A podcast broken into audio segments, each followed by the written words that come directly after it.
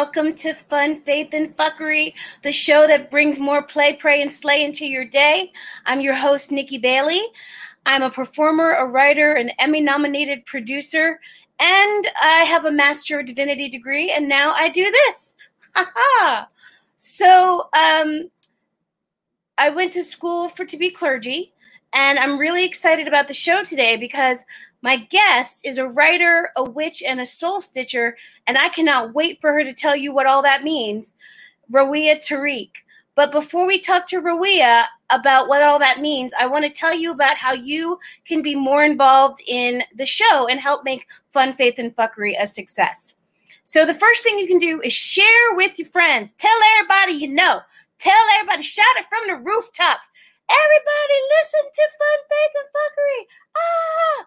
That's what I need you to do. I need you to share with your friends, post about it, talk about it, get other people to listen to it or watch it.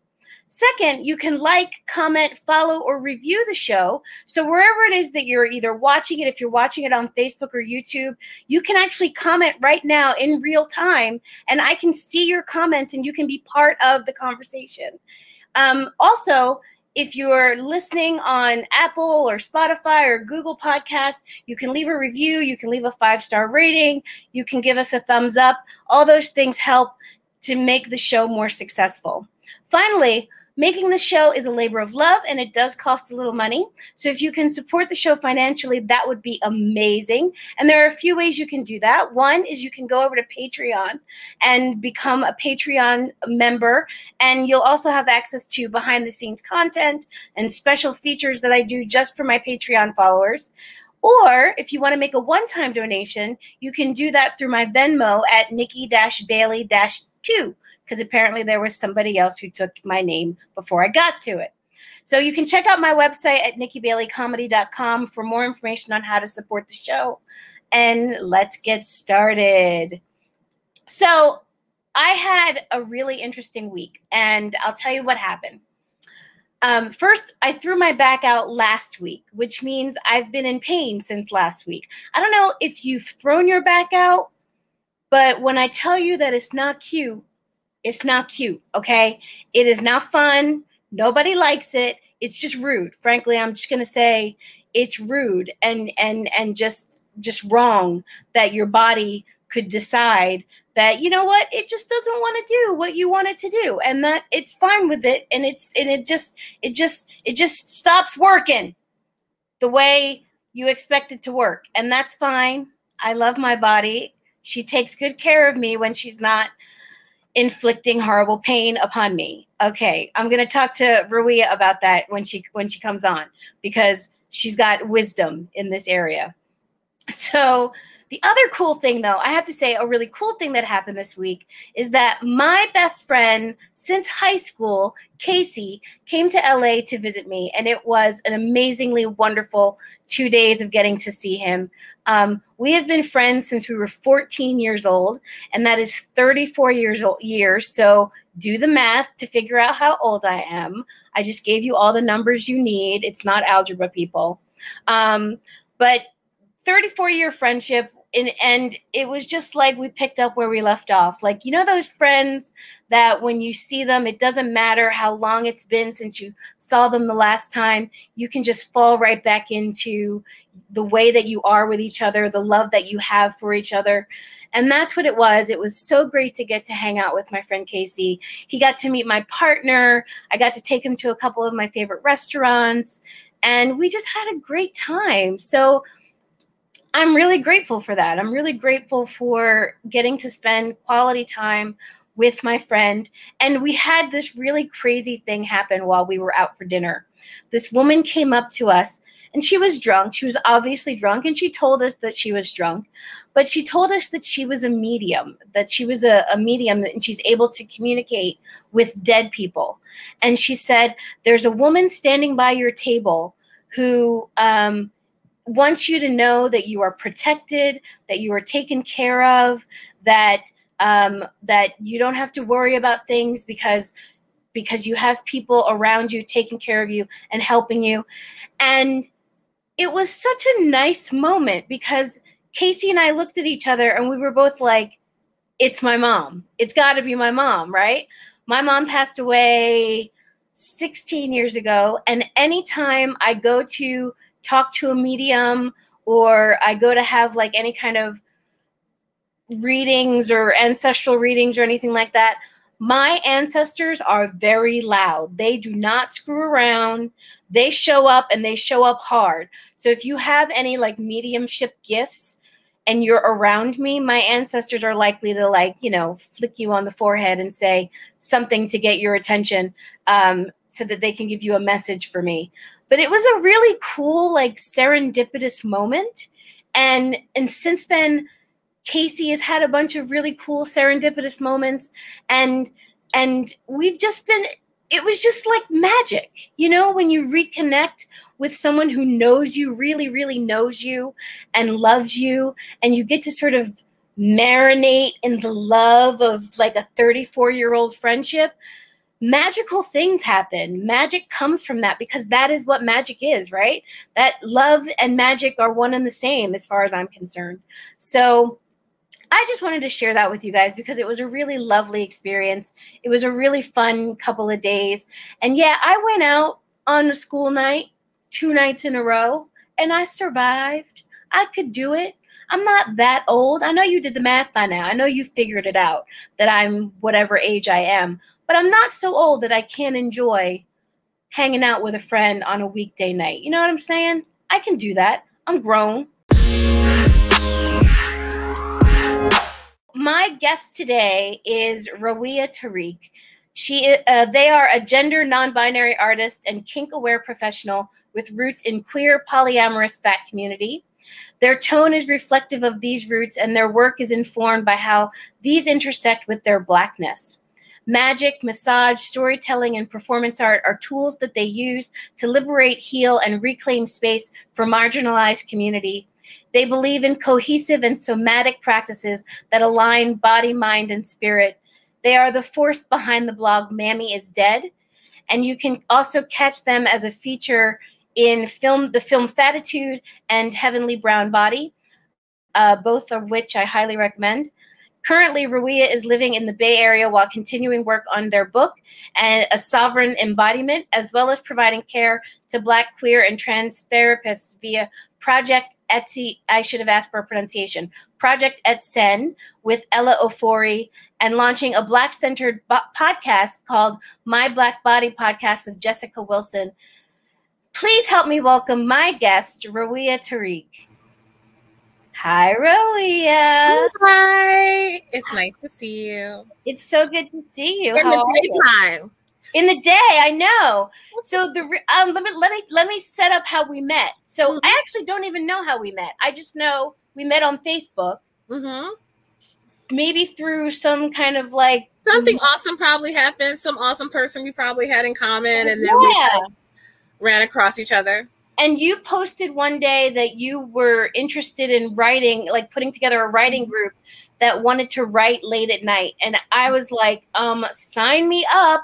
So you started this amazing writers group called Insomniacs Inc where some of us get together on Friday nights and we write, we just co-work and mm-hmm. write together.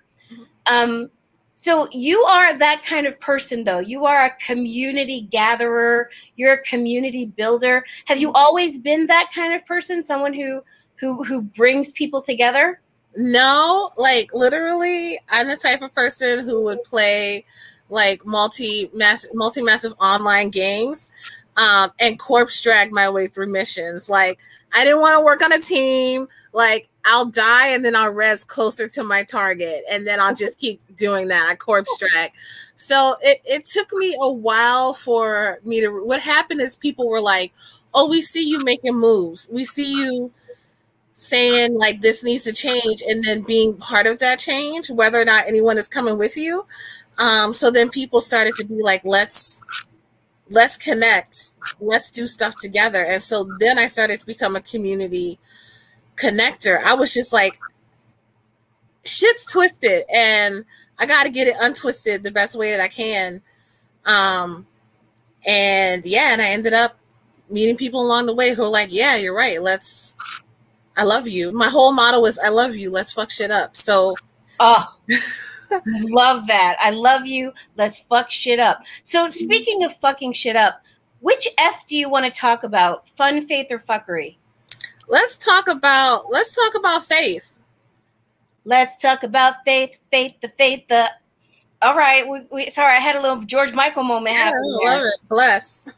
yes. So so tell me about your faith journey. Tell me first of all, did you grow up in a religious or, or spiritual setting?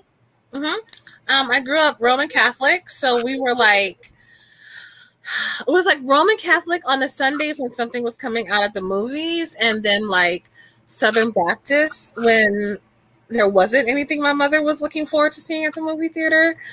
Um, but like we were baptized Roman Catholic because the best, well, the ideology at that time, which we know is not uh, the same, is that you know the the the the Catholic schools, the private schools, which in New Orleans, a lot of private schools were Catholic schools, um, were better institutions of learning. So I was baptized so that I could go to these schools. Oh wow. You had to get baptized to go to Catholic school? Well, it gives you a discount. It's in the parish. Shut up. Yeah, yeah, yeah. So, you know, Orleans Parish. I went to St. Anthony of Padua Magnet School of Technology. Um, I went there for years. Um, I graduated, went to an all girl, traditionally segregated, um, which meant that my school was all black, uh, Catholic school, uh, Xavier University Preparatory. And then I went to Dillard University, um, which is also another um, Christian school. I think it's um, Protestant.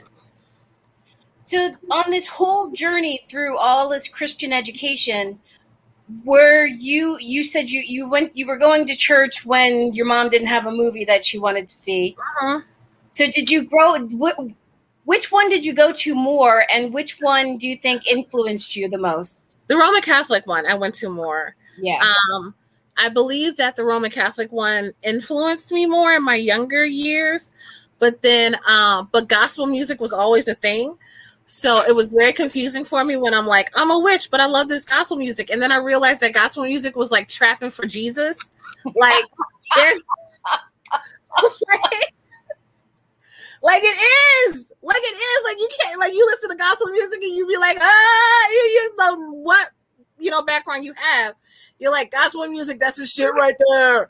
Um, so uh, but yeah, it was it was Catholicism um, and Roman Catholicism in particular um, that I was most influenced by, and um, and in that there was a whole thing about sin and original sin. Like I wanted to be an exorcist actually when I was a child, and they said really? right, yeah, and they said you can't be an exorcist because you're not a priest, and I was like, okay, I'll become a priest, and they're like, you can't be a priest because you are a woman, so you can be a nun though, and I'm like.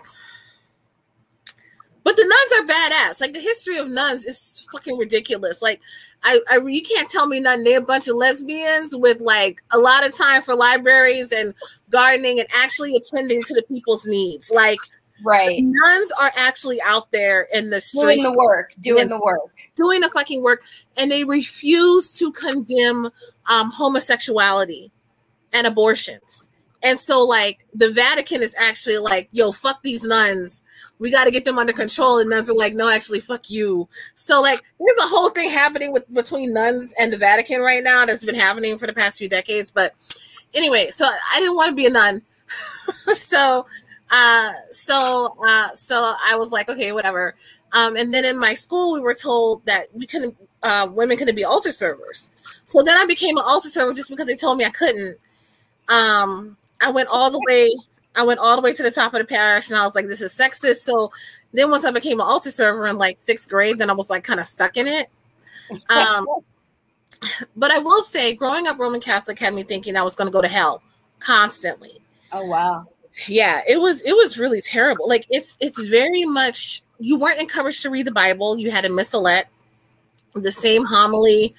Like everything was centered on the death and the sacrifice, not on resurrection Mhm. really um as a as someone who was assigned female at birth i felt dirty the only representation i saw of a darker skinned person in my church was um the devil being slain by um archangel michael Wow. yeah, so that that was that and that was he was brown skin.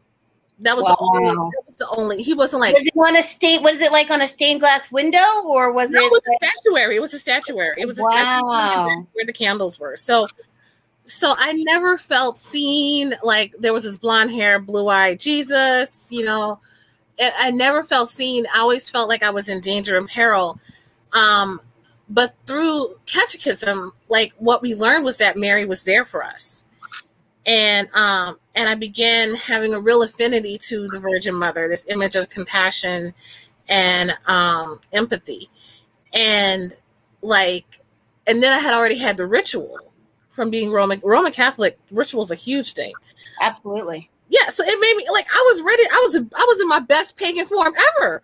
But and then I found like a lot of the uh, religious holidays coincided with the pagan ones, which is no coincidence. Like it was, they meshed them up so that people would be more likely to convert to um, Christianity. Right. So I was like, I got this shit down. Um, and so when did you when did you become when did you get into being a witch? Like like how did you go from good little Catholic girl to I'm a witch? Um, it was there was a few things that happened. Um, a ball got lobbed at my head when I was in like sixth grade, and I I went flying and then I landed on the on the asphalt, the blacktop, and I was like staring up at the sky, and I had a very lucid moment, and it was I believe the sky is blue because someone told me that that's what the color blue is, and I was like, what if I believe things are things because only because I was told? And so then, you know, I'm starting to question everything. And I think I'm like, I was 13 in high school. So I was like, what, 11 or something like that? I was never too good at math. But like, but, but I'm like, what am I, what do I believe that I only believe because someone told me? And then I started to read the Bible on my own and found out that Jesus was a G and I would totally fuck him and he was hella political. Like I would have hella been on Jesus's dick. Like he was really here for like equality and women and he was like fuck your capitalism. And I was like all these messages from this teacher got turned around.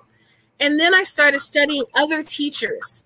And then I thought how fucking awful it would be if someone went to I I knew about God in a certain way because I was raised where I was raised. But what if I was raised in another country where they never heard about God? They gonna go to hell? I was right. like, there's too many good people in this world that would be going to hell. I don't believe God rolls like that. And then I read the Old Testament and I was like, God's a dick. like, like, like I, I actually got in trouble in seminary because we were talking about the book of Job, and I was like, God's kind of an asshole in that book. God's kind of an asshole in that book.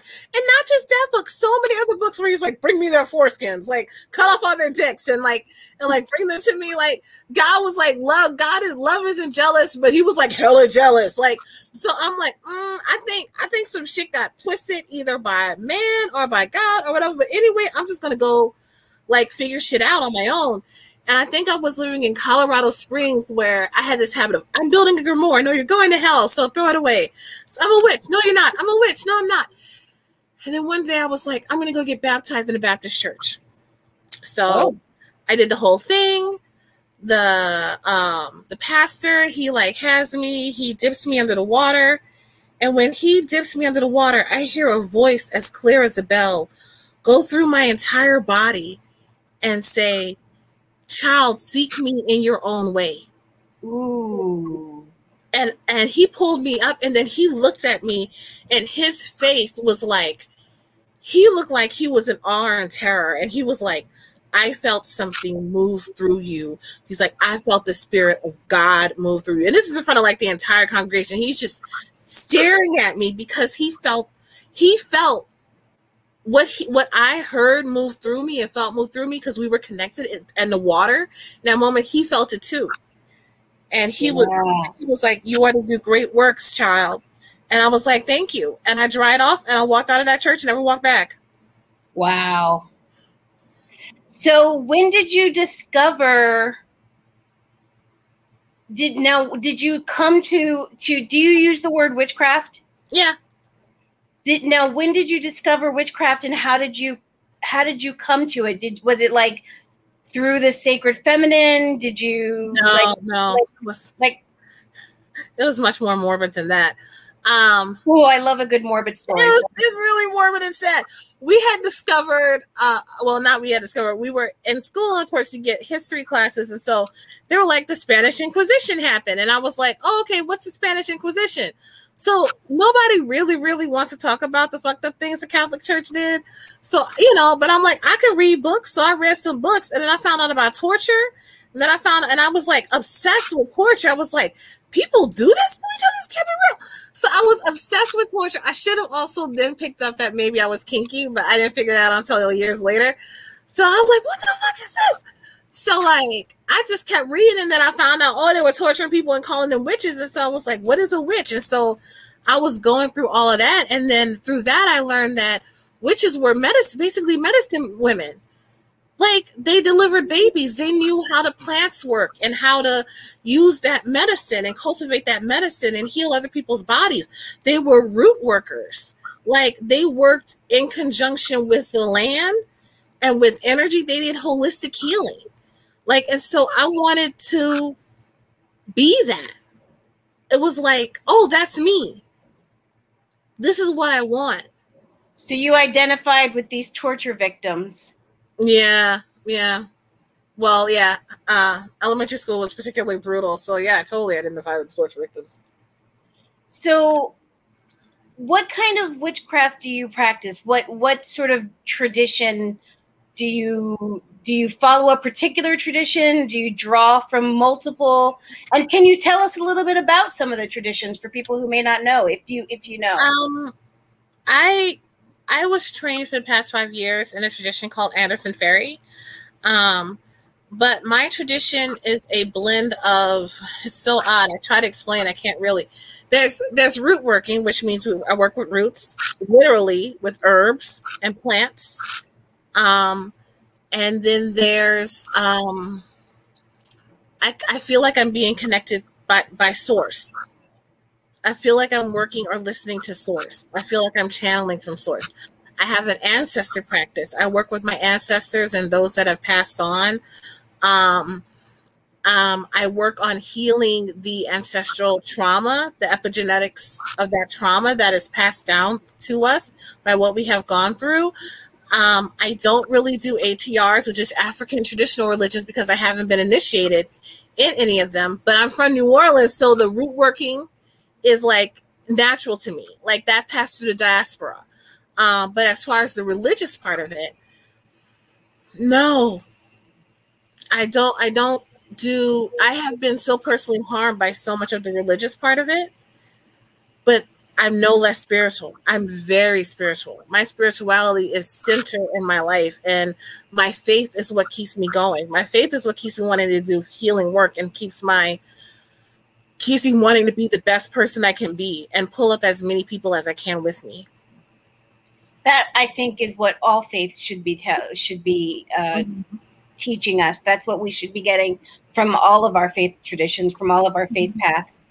So tell me about your spiritual practices. What are some of the things that you do as a witch, as a conjurer, as a root worker? What are some practices that that you you know because I want to give you just to give you a little heads up about my listeners may or may not know something about witchcraft. They may or may not know about about uh you know paganism and the and all that stuff. So you might have to give us a little more context for Oof. I understand. I understand. It's hard when you do something every day. Like for me, magic is in every single thing. So like when I when I get up, I greet the world. I um I say thank you to the ancestors that have are the reason why I'm here. Um I give thanks to like the earth that I am on that I get to be here. At the same time honor the people whose this land was taken away from, right? um i give glory to the unseen the thing like because i don't i don't know god's name Like I give glory to the unseen and and and thankfulness for any of my spirits or guides or ancestors that like woke me up today. So it's like it's like the same kind of shit with a different twist, with a different just yeah. And going so like I know that sometimes when I'm feeling bad, like I I pray. My rituals are prayer. Um, if I'm lighting a candle, it is it is the same as a petition. You know, like when I do when I need to cleanse myself because I feel like I have too much negative energy or too much things happening in a bad way, I take spiritual baths by combining herbs and and milks or or salt or sage or you know, and I mix it all together and I give myself a bath with it. Um, I do check-ins with myself to make sure that I'm aligned, that I'm working for my higher good and the higher good of those around me. Um, yeah. So like it's so much of our stuff is the same. I have songs that I sing. Um, sometimes I still sing gospel songs, like um, "Down to the River to Pray." Is is an excellent song as someone who works with water and who's a witch. Going yeah. down to the river, water spirit moves across the water. Like yeah. so, yeah. There's just I'm trying to think of specific things, but so when you pray, uh-huh. to whom or what are you praying? Ooh, that's a good question. I don't know. I can't say. I believe that I am praying to, I do, this is where it gets like, I'm probably going to sound real at the box, but I don't care. I really believe we are all, con- I'm going to just say it. I think that like God seriously got bored one day and like had major FOMO and was like, I want to know what everything is. And so God split themselves on the prism of time and space, and we all became little pieces of God that forgot ourselves. Mm. That's deep. And so we spend all our lives, our spiritual journeys, trying to get back, trying to get whole. And that reflects on the wholeness that we keep trying to find within ourselves individually. And we trying to find that wholeness also cosmically. So when I'm praying, I'm praying to the God that is within me and I'm praying to the God that is without me, right? That is outside of me. I'm praying to the God that is within you. I'm praying to the God that is also within some of the people that I fucking hate because we are God, but we have forgotten ourselves. Yeah. And that's why we hurt ourselves and hurt each other and why we um why we keep trying to take from each other and and then feel like we're above each other, but we're we're not. Like I feel like trash men should be paid as much, if not more, than doctors. Like, so yeah. So when I pray, I'm praying to the God that is inside of me, the God that you know, the and the God that has forgotten that they were God. Yeah. Like, yeah. So that's so that's basically my spiritual belief, right? like in a, as small as a compact nutshell, you know, that I could make it. Um we got a comment we got a comment from someone who said, um, "This is actually my god sister." Many use higher power when, which means um, someone or something greater than you. Mm-hmm. Yeah. So, like, you know, I, for me, I don't. I use God. I use God. Sometimes I use goddess. Um, mm-hmm. But I also, when I pray, I'm praying to ancestors, spirit yeah. guides, muses, mm-hmm. um, spirit animal. Like I'm praying to the whole. Yeah, to the whole. Yeah. Yeah. Yeah. And and and because I I think of spirit as more than just what I was taught in church. Spirit is all that is. All, God, all that is. Yeah, God encompasses all that is. And so I think it's really interesting that um you know, I think I think people would be surprised to hear a witch because I think people have the idea that a witch is, you know, a Halloween costume mm-hmm. or or a witch is a demonic, you know, yeah. like whatever. What what's the what would you want people to know that isn't true or what what stereotype about witches and witchcraft would you want people to sort of be like throw that away that's that's that's bs Um, I would like, I, I would like people to know that um, that we, when I say like witches, we're, we're witches and Christians and people in different religions, we're all the same. I real, I, I really truly fucking mean it. We're we're all the same. Like when we talk long enough and get to the core of what we're coming, where we're coming from, we're all trying to go many roads to the same place. Um, also, just like there are witches who are like, just like there are Christians who are like, I go to church every Sunday, but I'm sleeping with so and so's cousin over here.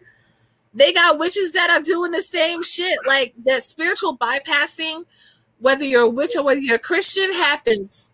Like, and also just to quickly address the higher power thing, I want to say it's so weird for me because it's like, yeah, some people do use, you know, talk to a higher power, but it's kind of weird for me because I don't, I'm like, I do believe in a higher power, and at the same time, I don't.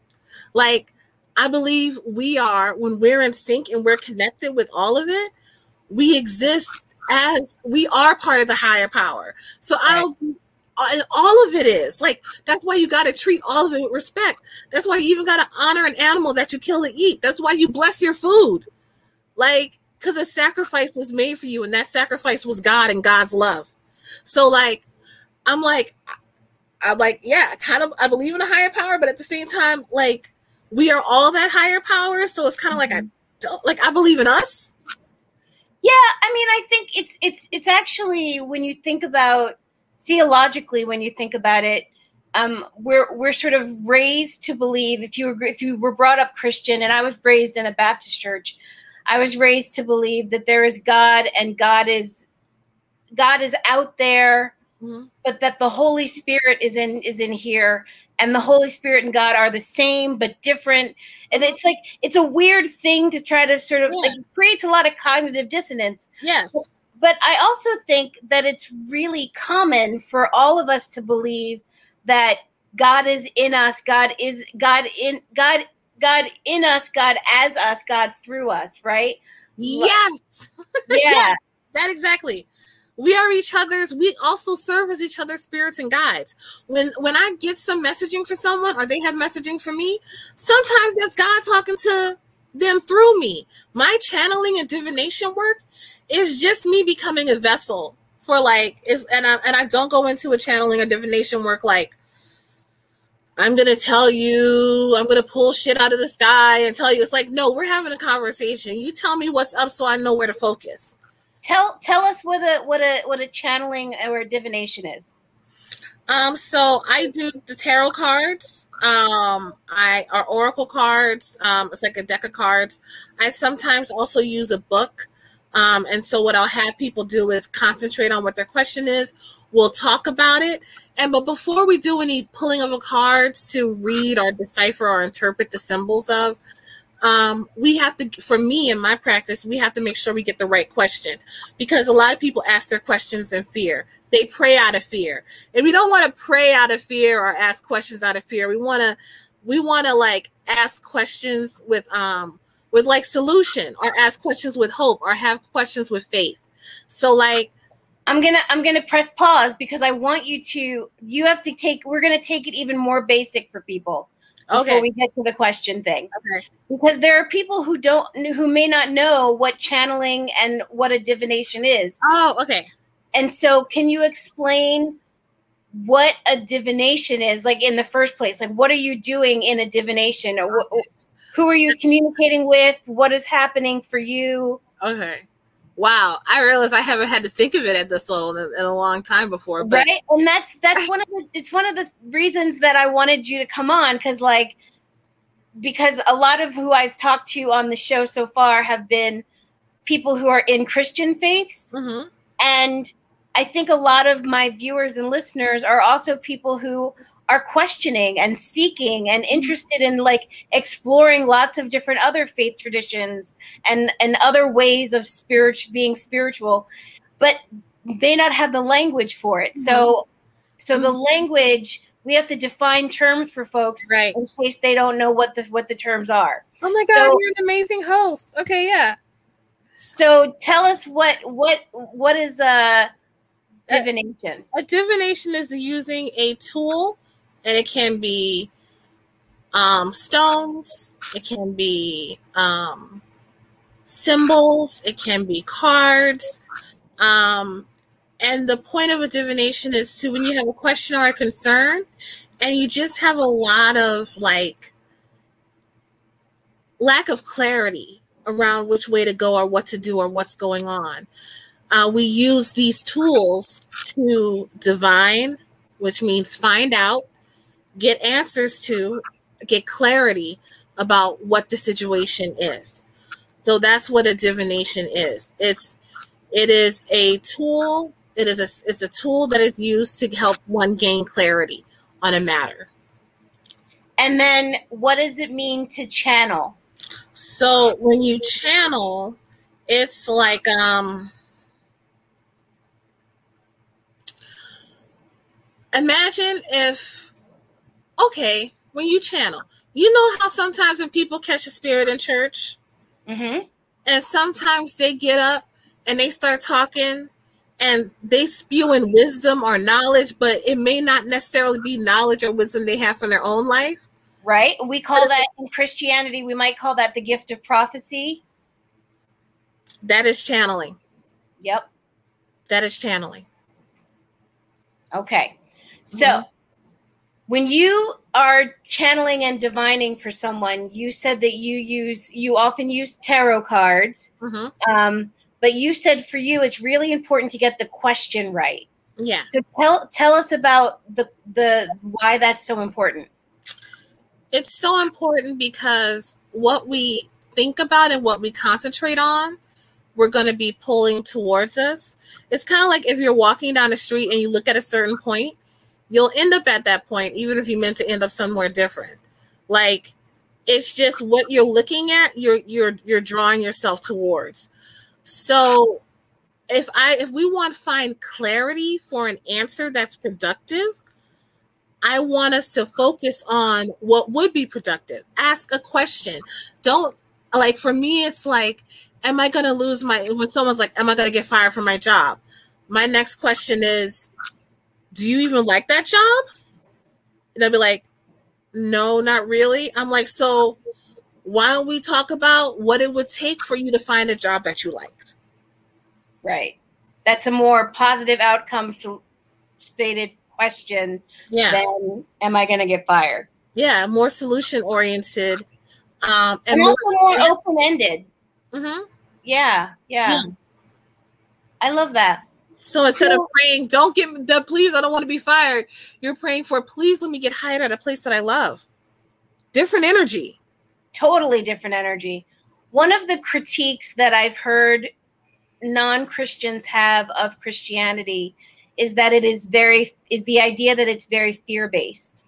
Is that something that you think or, or that you see in, in or, or even remember from your experience of Christianity? I remember growing up Catholic, it was definitely fear based. What outside of when I moved into doing working more in, uh, or when I went to the Baptist church, there was definitely joy there, but there was a fear of there was a fear more of how the community saw you. Yeah. There there was a different place where the fear came in. The fear was like what the community thought of you, whether you were proper enough for the community, like um you know, like what is said about your family if you decided to be a certain way. So I didn't I didn't feel the fear of my soul going to hell um the times that I went to a Baptist church. But I did feel as if I needed to definitely behave a certain way, and I was afraid for any repercussions of not toeing that line Yeah. what was considered um, morally correct or decent behavior, what it meant not only for me, but for the people around me. I also did not like um, how I saw men treat women e- in either places, um, where I felt like uh, I felt completely disempowered um, as someone who was born woman um, in these religious spaces. So, yeah, Roman Roman Catholicism. Oh yeah, it was it was all about all about fear, all about. the fear. Yeah. But in uh when in in Baptist and other traditions, uh, I was my my boyfriend's mom was Protestant. It was like the most chill yet boring situation I've ever been to, um, and yeah, and and any any I have I take issue with any spirituality, not the spirituality, but the religious tenet that tells you that if you are not out here prophesizing to other people, that you're gonna go to you're gonna go to you're gonna go to hell if you don't harass other people. Yeah. I have a problem with that. I have a big problem with with that. Like, yeah, because that doesn't feel loving to me. Yeah, yeah. You call yourself a soul stitcher. What is? Tell us what a soul stitcher is.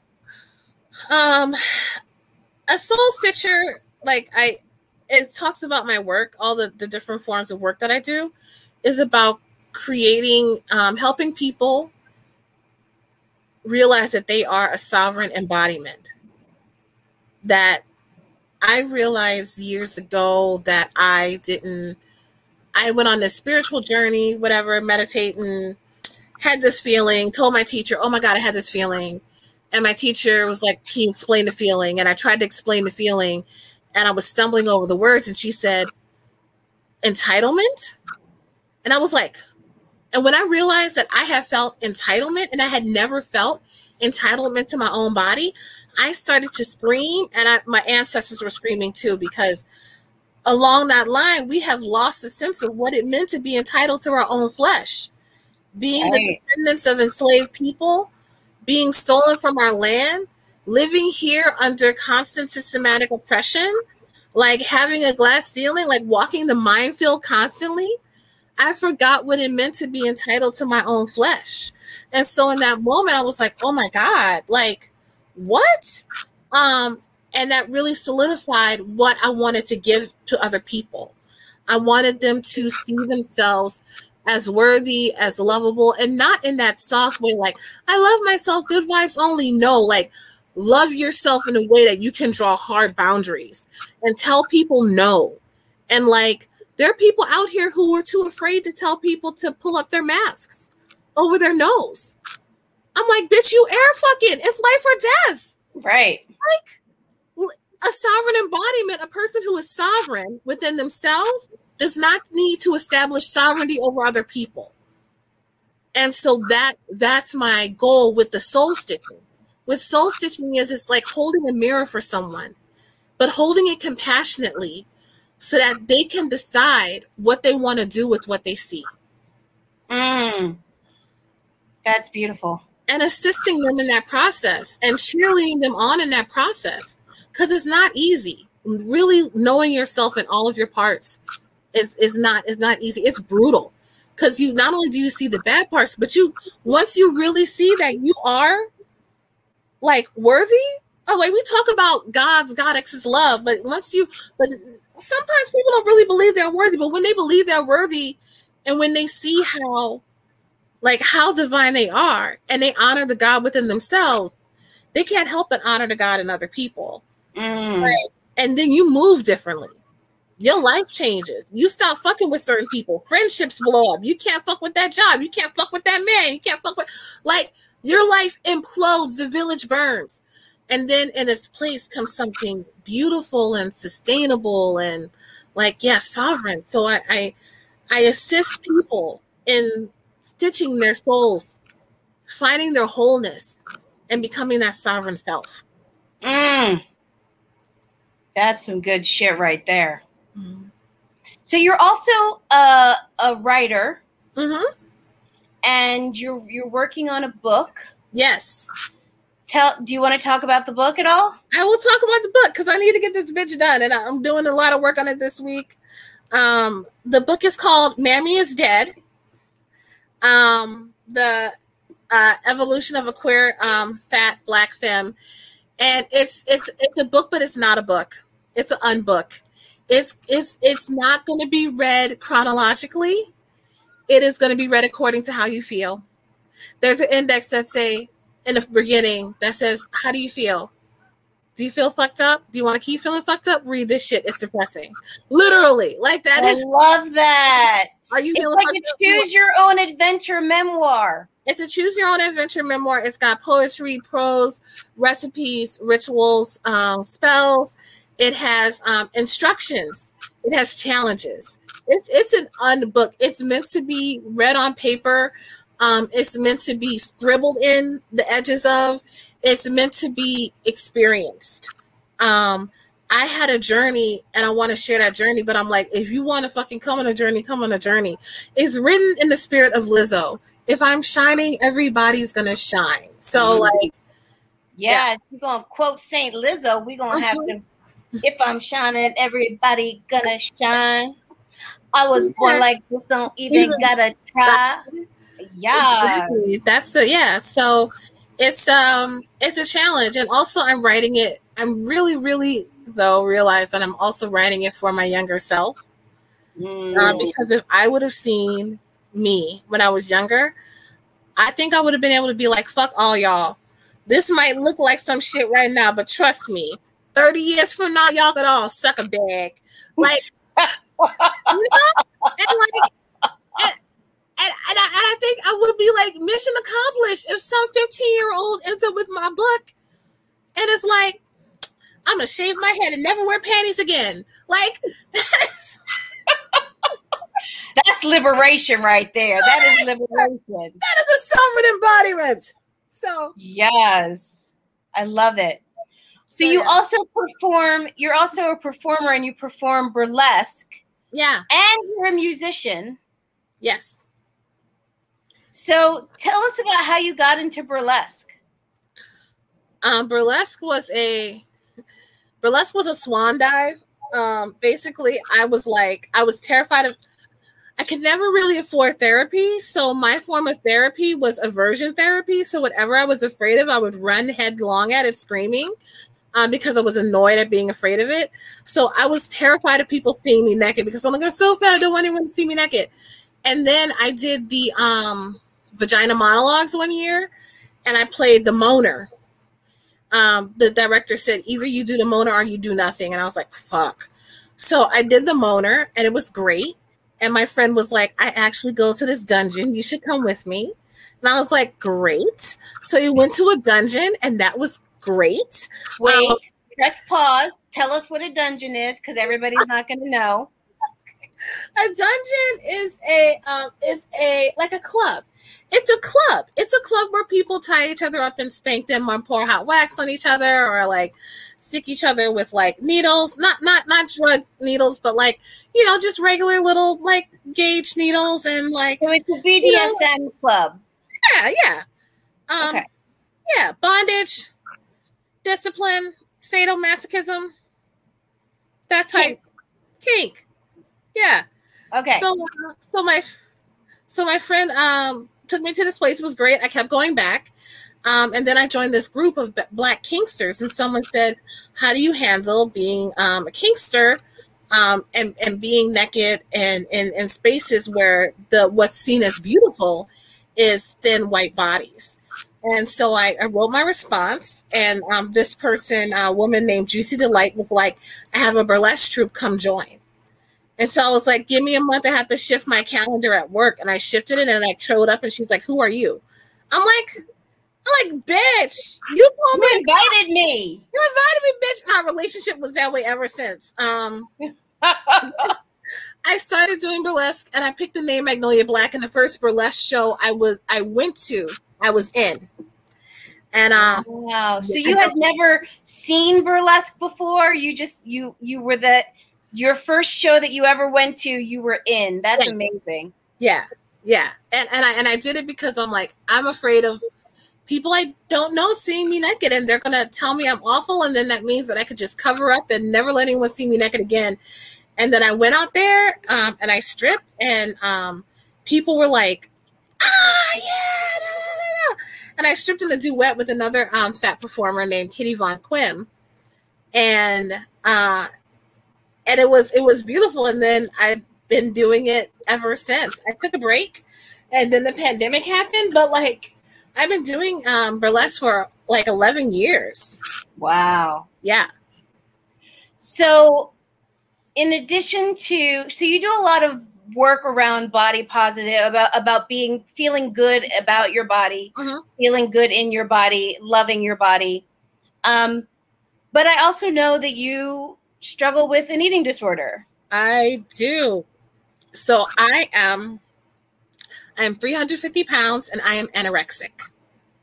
And people want to classify that as atypical anorexia because I don't show because I'm I'm fat. Um, but I have a restrictive eating disorder. I'm and I have a registered. I, I now have a registered registered dietitian nutritionist. Um, I have a therapist who is an ED specialist who's black. All these people are black. It's important to get black care nice. because eating disorder system is like definitely created by white men for white women, and it don't even help white women. Right. It don't. So because of my metabolic state, because I have PCOS, um, because of um, a tumor that I've had in my brain that was producing hormones, my body holds on to weight really well. So, like, I don't look like I'm anorexic. It goes unnoticed. It went unnoticed for years and years and years. I'm dealing with severe osteoporosis in my back because my my body was eating itself. The cortisol levels from the starving myself were so high that you know that my back is now fucked up. Like I'm I'm 39 and my back is 79. Like um right now I'm am having a moment where I'm having difficulty eating and what that looked like was like I didn't even realize I was not eating enough until I was having stomach cramps so severe that I'm screaming for 20 minutes. Like mm. no one talks about how painful an eating disorder is. It you make it makes you think you have migraines, you're dizzy, you can't use your words. Um um, headaches. Um, they were testing me for vertigo. Like all these things were, I lost my vision because my blood sugar got high because I wasn't eating.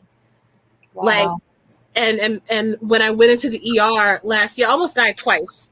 Last year, the uh, the first time I almost died last year was directly related to my eating disorder. I had dropped 50 pounds.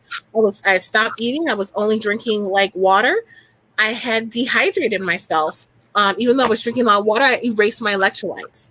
Wow. By the time we got, I drove to the ER crying out of one eye. By the time we got there, my blood sugar was over 600. Mm. should have gone into a diabetic coma. My heart should have stopped because I was depleted of electrolytes. Meanwhile, the nurse is telling me you can't eat how you want. You have to eat a certain kind of way. You can't eat junk food while giving me insulin shots saying because you're diabetic. I didn't become diabetic until that moment. I was pre-diabetic, wow. diabetic, but because of my eating disorder, fucked me up so bad. I was I'm now classified as diabetic. Wow, I'm uh, sorry to hear that.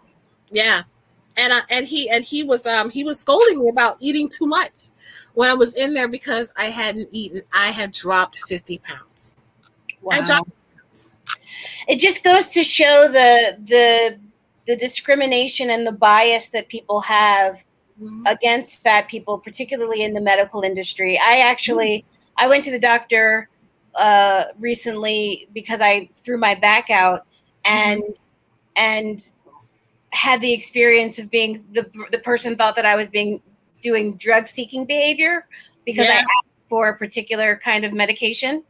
Um, but it's one of those things that are that is really um, it's widespread that we're not talking about enough the bias that that people have against fat women and particularly fat women and black women mm-hmm. when it comes to uh, medical you know the medical industry mm-hmm.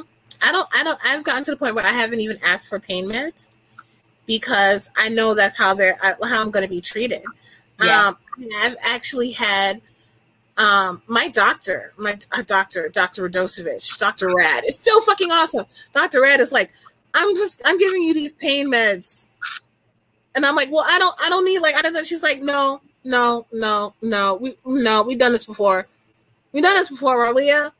I'm giving you the pain meds. Like, I believe you. Like, but it's but it's so hard to get those advocates that believe you. And so now that I'm working with the Gaudiani Clinic, um, and I have all these people at my back, I'm believed. But I wouldn't physically be here if it wasn't for people.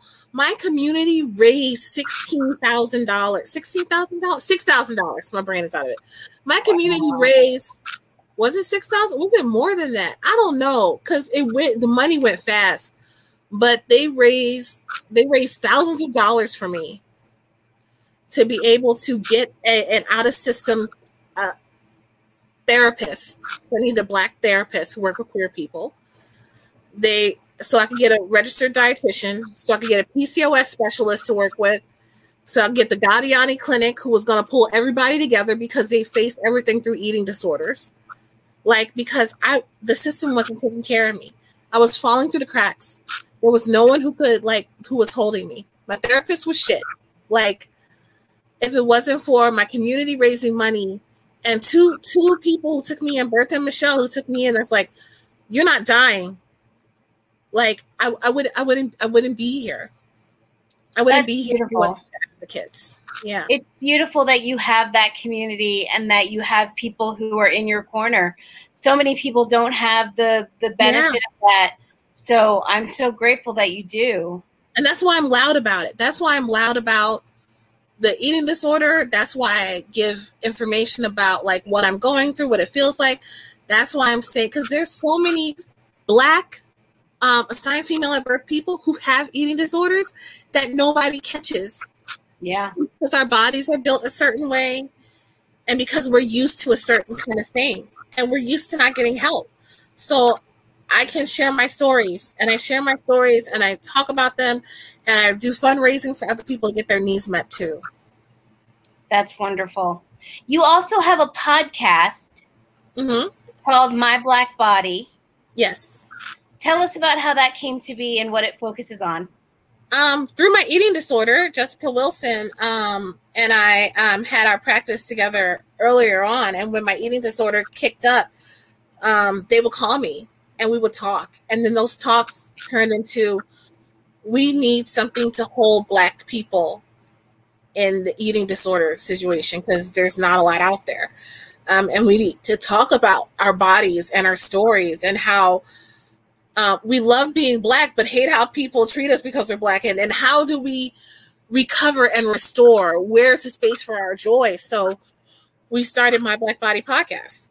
You can find us at um, myblackbody.org. Um, and we're online and Spotify and all that kind of stuff. So, yeah. You, you broke up a little bit when you said you can find us where? Where, oh, you where? can find us at um, myblackbody.org. And our podcast is on Spotify, Apple, Google, Pocket. Yeah, wherever you find podcasts. And where can people find you in particular? Your website, your social medias? Yeah, you can link tree me, Rawiyah Tariq. Um, that'll li- give you links to everything, including Project Etisane, um, which is which I we're trying to raise a hundred thousand dollars so Black therapists can take a break. Um, Nice. But yeah, you can find me there. But it might be easiest to find me on Instagram at at Mammy is dead. Which is the best Instagram handle of anyone I ever have I've ever met. Love it. Rawiyah, thank you so much for joining me today. You were a wonderful guest. Thank you for having me. Thank you so much. You're an amazing host. You ask oh, amazing questions. Thank you so much. So, um, I'm going to take you off screen and then uh, say goodbye. And thank you for joining us. Thank you. Bye, y'all. Bye. So that's all, folks. Links to Rawiyah's uh, work will be in the show notes. You can watch this episode tonight. Um, as soon as tonight on Facebook and YouTube, you can watch or on Instagram Live to, on Instagram TV tomorrow, as well as listen to the podcast wherever it is you find podcasts tomorrow. If you want exclusive content, you can join me on Patreon. The link to become a Patreon member is on my website at nikkibaileycomedy.com. And as usual, it's been a blast. Thank you to my guest, Rawiyah Tariq. Thank you all for joining me. And remember to get your pray, play, and slay on and sparkle as you go. See you next week.